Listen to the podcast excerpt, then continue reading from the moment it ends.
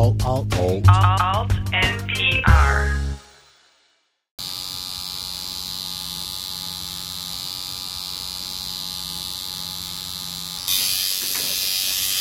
Yeah, this is a good place to get this tattoo. Oh, it's the easiest place to get tattoos on your arm. Yeah, I've actually wanted to get this tattoo for a long time. Oh, cool.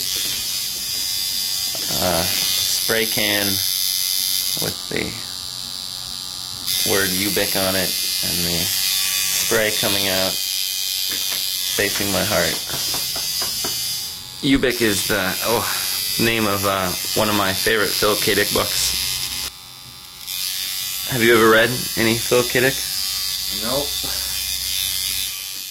most of the books are pretty hard to explain, and uh, Ubik's definitely not an exception. But it's basically about this guy, Joe Chip, whose world starts disintegrating and falling apart.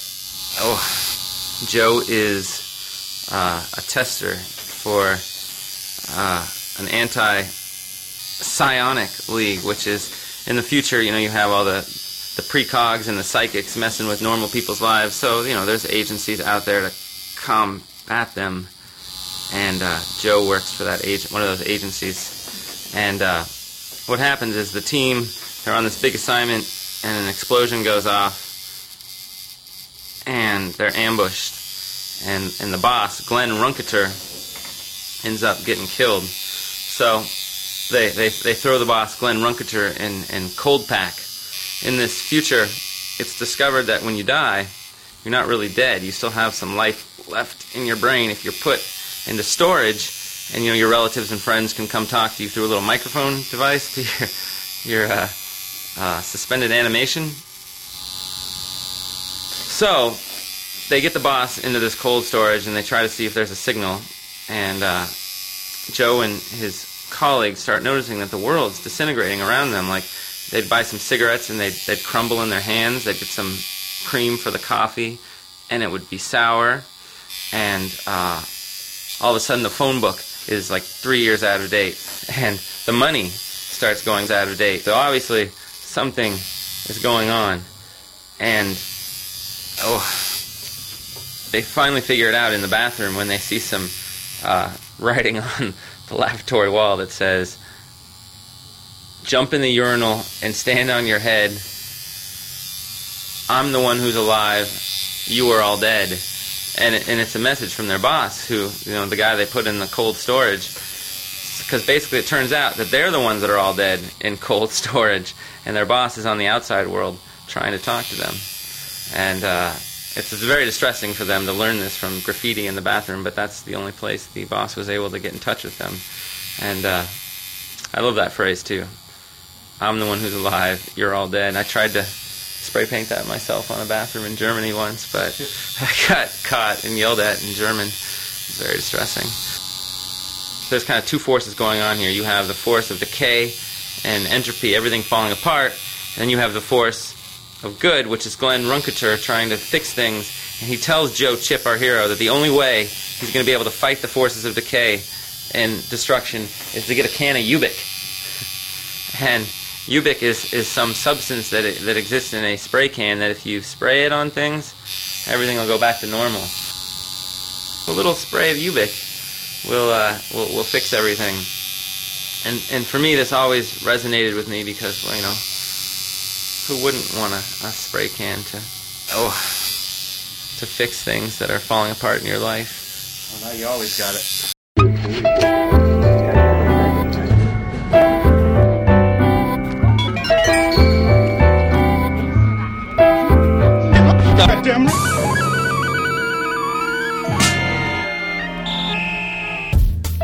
As directed, Ubik provides uninterrupted sleep without morning after grogginess. You awaken fresh, ready to tackle all those little annoying problems facing you. Do not exceed recommended dosage. There are over 50 books by Philip K. Dick on my bookshelf, but the one I always find myself reaching for whenever I'm in need of something to keep myself from slashing my wrist, stuffing my gullet with pills, or laying down on the garage floor with the car turned on. Interesting fact Philip K. Dick once tried doing all three of these things simultaneously. But anyway, whenever I find my universe falling apart, I reach for Ubik. Perk up pouting household surfaces with new Miracle Ubik, the easy to apply, extra shiny, non stick plastic coating. Entirely harmless if used as directed. Saves endless scrubbing, glides you right out of the kitchen. My name is Benjamin Walker, and this is the theory of everything. This week, we're making a case for Philip K. Dick. Today, it's no longer necessary to argue that Philip K. Dick deserves mainstream recognition. He's already got it. He's taught in major universities, name dropped in all the important book reviews, and most of his stories and novels are optioned by the big Hollywood studios. Thanks to his dedicated followers, Philip K. Dick is and will always be a major writer, a canonical figure of American literature. The case that we're pushing on the radio program this week is for the canonization of Philip K. Dick, the saint. For Ubik is just one of many literary inventions that Philip K. Dick has left for us to aid us in the never ending battle against death, decay, and destruction. Ubik is but one of his many guidebooks that teach us how to live in a universe that is now, more than ever, falling apart. I am Ubik. Before the universe was, I am. I made the suns. I made the worlds. They go as I say, they do as I tell them. I am called Ubik, but that is not my name. I am, I shall always be.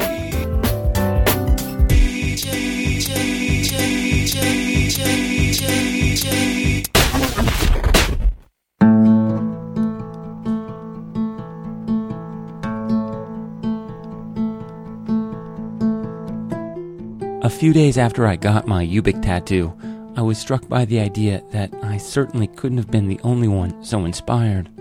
So I googled Ubik tattoo and Dick. Up popped the writer, Jonathan Lethem.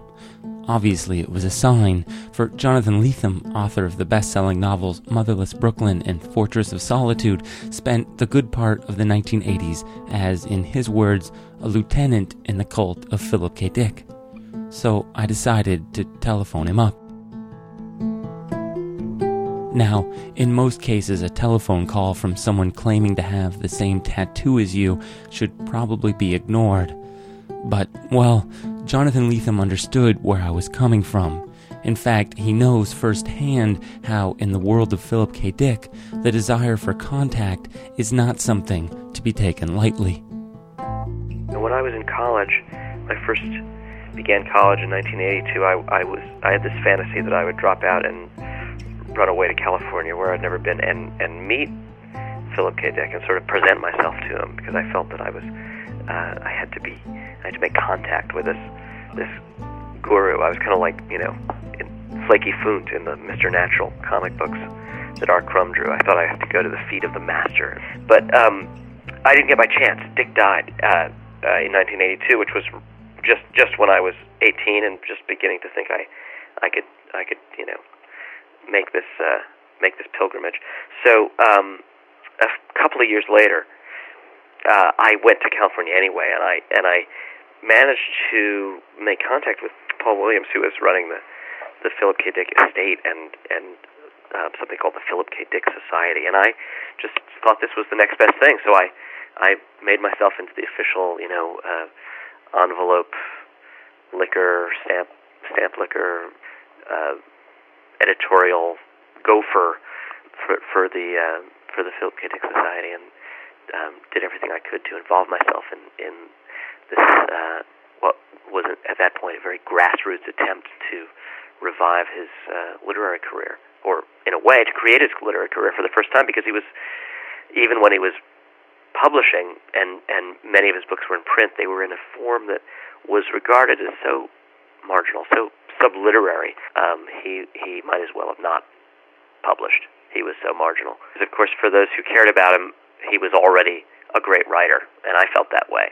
I didn't know that much about the quote unquote literary mainstream at that point. I didn't care that much about it. I I thought anyone who picked up one of his books would recognize that he was a great writer and and since I knew a lot of people who'd done that that he probably, you know, I sort of mistook myself and, and a small band of other people for a consensus.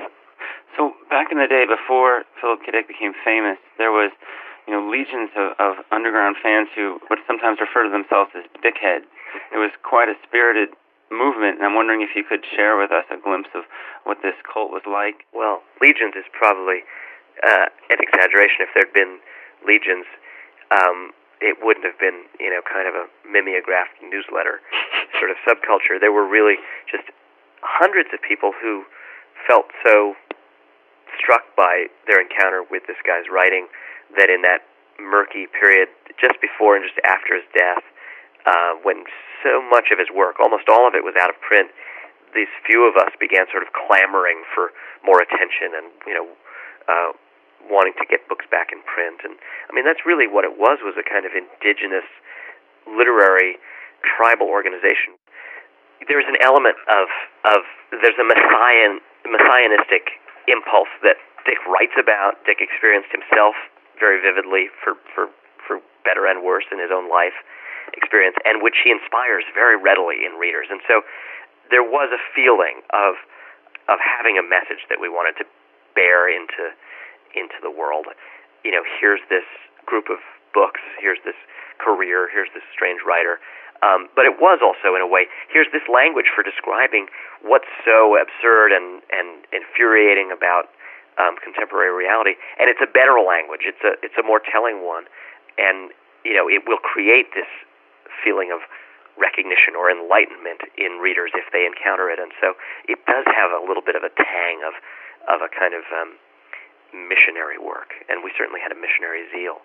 But I think there's something really fascinating about writing or art in general that creates uh, intrinsically a feeling of um, private communion in the in the in the in the reader, where or in the in the audience member, where what you feel is, well, only I understand this guy. He's writing just for me. You know, even if other people may know about him, I'm having a more personal encounter. I'm having um, I'm I'm I'm receiving a secret um, a secret decoder message from my you know from my secret decoder ring, and um, and Dick does provide this no matter how many people uh, become uh, you know members of the cult. It still is a cult in a funny way. I mean, I think that there are comparisons for that in other realms. I always think that Devo. Um, the, the rock band Devo was a great example of this. That even when they, you know, would have number one or top ten hits like Whip It, they still the the message that that they sent out, the language that they used, the iconography of their of their band and its its critique of of of everyday reality meant that everybody who who liked Devo felt that only they really understood, and that everyone else wasn't quite getting it. Well, I think when when we talk about Philip K. Dick and and people not quite getting it, it's movies like The Matrix or The, the Truman Show, where they're taking this sense that you know reality might not be what it seems, and then if you peel it back, you'll discover the real reality. That seems to me, you know, not getting it. But that's a classic instance of someone's um, greatest, you know, insight being boiled down for a kind of um, commercially palatable presentation. I mean, it, it, you're you're exactly right. Those things feel very much like they're um, indebted to Philip K. Dick, if not, you know, overly indebted to Philip K. Dick to the point where you feel that he's been uh, grave robbed a little bit. But they also feel absolutely inadequate or absolutely um, paltry beside his actual work. You know, if if Philip K. Dick had written The Matrix or the Truman Show, those would have been basically like the first chapter of one of his novels. Um, what Dick discovered, I almost said understood, but I'm not even sure he understood it because it was a more of a, it was really more an in, in, intuitive or emotional um, discovery, was that the search is never finished, and he'd take an idea, what we now I think could could safely say is a kind of Dickian idea, like like the ones that are the premises for those two films you mentioned. And he would start out writing that idea, but he would the restless part of him would be unsatisfied with the obvious answer that you know behind the Truman Show lies, you know, the manipulative corporation, and he would turn it another degree and then another degree, and he'd keep peeling away the levels so that you would end up instead of in a kind of pat um, mystery story where there's a series of you know esoteric clues that give way to a, a satisfying um, finale where you know let's say you know Tom Cruise gets to uh, you know confront Max von Sydow and bring the corporation tumbling down. Uh, you'd discover that Max von Sydow had his own existential problems, and that there were an endless series of reality breakdowns to, to yet to be discovered, and that um, the nature of reality was a, kind of a cascading sequence of unveilings and and um, and then remaskings.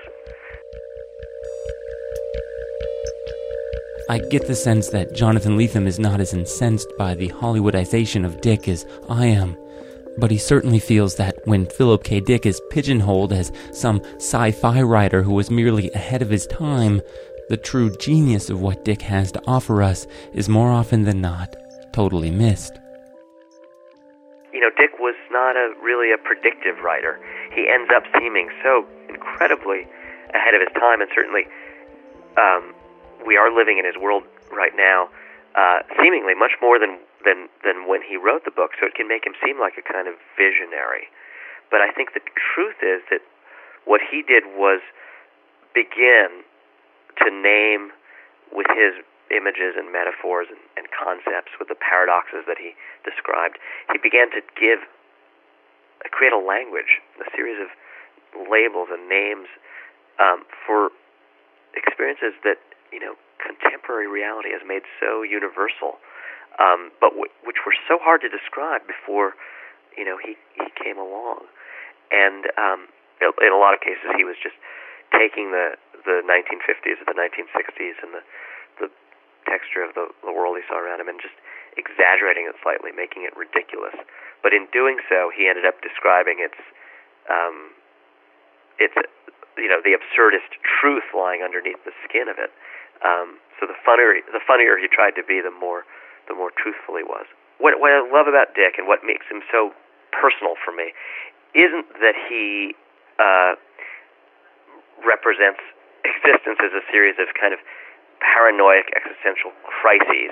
It's that he does that and then takes takes that as a backdrop. And what he builds on top of the assumption that life is a series of paranoid existential crises or ontological crises is the sense that human contact and human intimacy and human meaning and creativity, small moments, artwork, a song, a poem are themselves so valuable against the great universal emptiness, against this great sense of um, you know unresolvable menace that, that lurks behind human existence, um, and are therefore to be treasured and pursued and you know cherished and handed from one character to the next as tokens. And you know this is a very consoling vision, a very uh, humble one, very homely and, and, and yearning one. When I when I find myself facing the void, I don't curse Dick for reminding me that this is what it's all about. I'm I'm grateful for him for reminding me of the way to tiptoe away from the void or to turn my back on it and pay attention to what matters instead.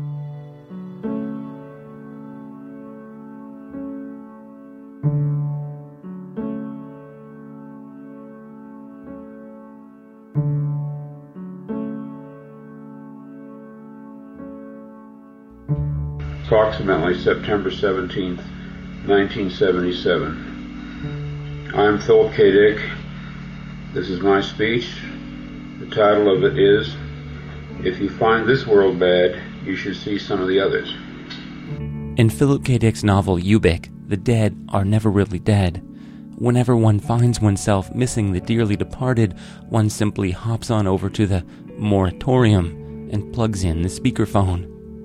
So, let's plug in and listen to the voice of Philip K. Dick, as he is also sorely missed. This is a recording he made in 1977. It's a tape he made of himself practicing a speech that he was going to give at a conference of admirers in France. May I tell you how much I appreciate your asking me to share some of my ideas with you? A novelist carries with him constantly what most women carry in large purses much that is useless the few absolutely essential items, and then, for good measure, a great number of things which fall in between.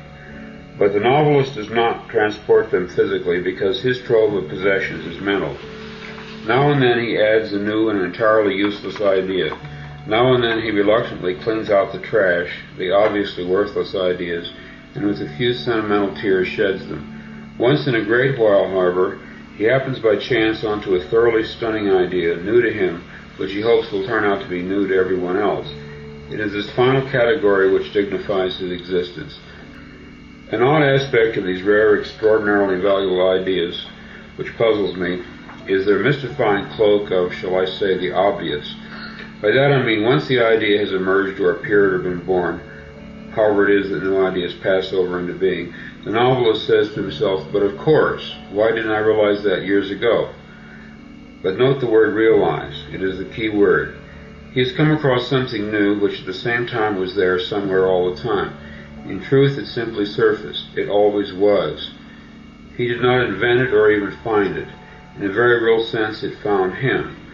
And, and this is a little frightening to contemplate, he has not invented it, but on the contrary, it invented him.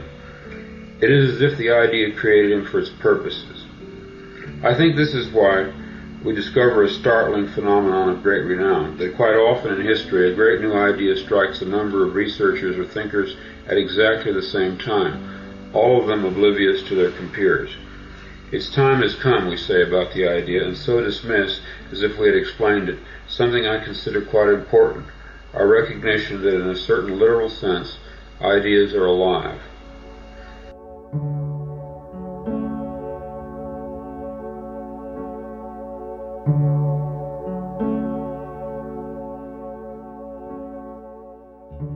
As I mentioned at the beginning of the program, it's no longer necessary to write about why the world should pay attention to Philip K. Dick.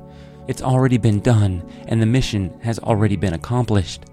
Some of these pieces, however, like Paul Williams' 1974 article for Rolling Stone and Steve Erickson's 1990 piece for the LA Weekly, are wonderful aids in understanding the importance and significance of this literary visionary. My personal favorite piece of Dick scholarship was written by Josh Glenn, the editor of the now defunct magazine, The Hermenaut. In his essay, Josh lays out how Philip K. Dick can help us not only make sense of our world, but cope with it as well. I gave Josh Glenn a call to see what he thought of my idea of St. Phil. Well, of course, any any writer who grows a big full beard during their own lifetime is going to be revered as a prophet at some later date. You just look at, you know, Jack Kerouac versus Allen Ginsberg. Everyone likes Jack Kerouac, but Ginsberg is some kind of holy, you know, saint, prophet type figure. Or like George Harrison, the Beatle, kept his beard the longest. You know what I mean? Today, like when he died, people were just, you know, he was some kind of holy guru figure. People might have thought John Lennon was cooler, but George Harrison was some kind of saint. because of the beard. Because of the beard, yeah. I, and this is just a theory that's leaping to mind, but Dick, you know, that whenever when his books got all re-released in the starting in I guess the 80s, Mm-hmm. that's what they would always show, right? Him with the beard on Mhm. the cover.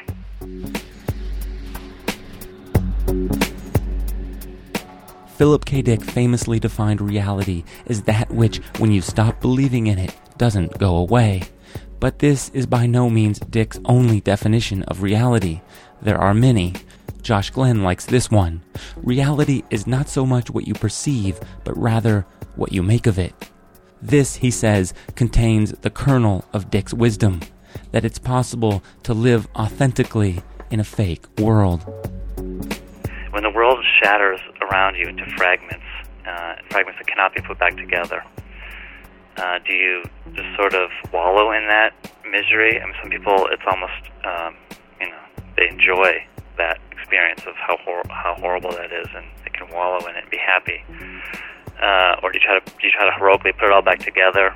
Um, but he says no, it's not. It's not going to be possible. But the only thing that is possible and that is hopeful and that will give you, you know, something resembling the only thing that's possible after meaning becomes impossible. Whatever whatever version of meaning is still possible is the the endless shuffling through the fragments and the creative act of interpretation and uh, you know pla- placing these fragments of reality in juxtaposition to each other. That is your creative act. That's how you're participating in reality. It's a it's a it's a judo act, right? it's um, if you become convinced that that everything's artificial and that yourself is an illusion, you know, and that you have just over time sort of been uh, instructed and socialized into cobbling together some kind of persona that is real, and you suddenly realize that it's not real. That's an awful feeling. And if that, if you actually believe that the, the world around you, uh, things that couldn't seem more real, are themselves, for one reason or another, an illusion. Again, it's you feel insane. It's crazy. But there is a way.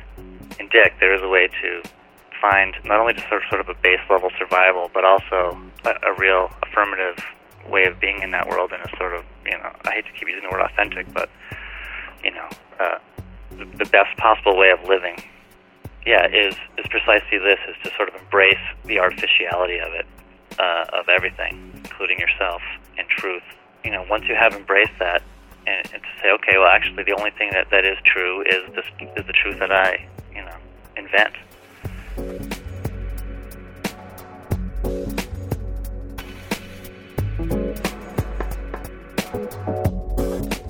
Philip K. Dick was obsessed with two questions what is real and what is human? For Dick, the world seemed less than real because more often than not, the people living in it seemed less than human. For Josh Glenn, if we follow Dick's lead and seek out what is authentically human, we might find what is authentically real as well. in a science fiction world, you know, you can have androids who look and look just like people and talk just like people and think can think for themselves and make decisions. So, in what sense are they not a human? And he finally decided the answer was love and empathy. In his in his world, in his uh, science fiction universe, androids the one thing that they can't do is feel empathy for for another because they're androids. They're that that's the human quality that they lack and he felt this was that empathy and love were, was being drummed out of of people of Americans in the mid-century. He would he would say people are becoming androidized. People are being pacified and uh, put on tranquilizers and and everything from uh, you know public education to to television programming to the drugs that were prescribed by psychoanalysis was just getting everyone to fit in and uh, conform and become more like each other and just uh, be automatons.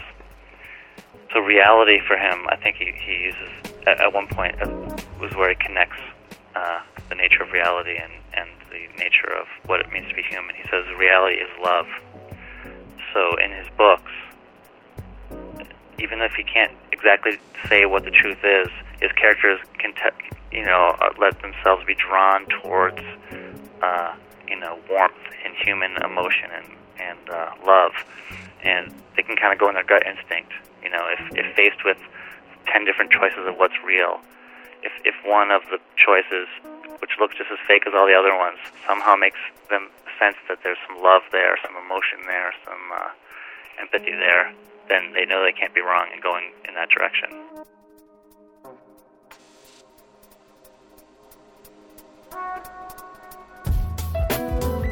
That's it for this week's Theory of Everything.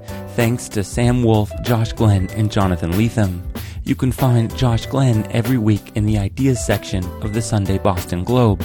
Jonathan Lethem's new book is a collection of short stories called Men and Cartoons, and his latest novel, Fortress of Solitude, is now available in paperback.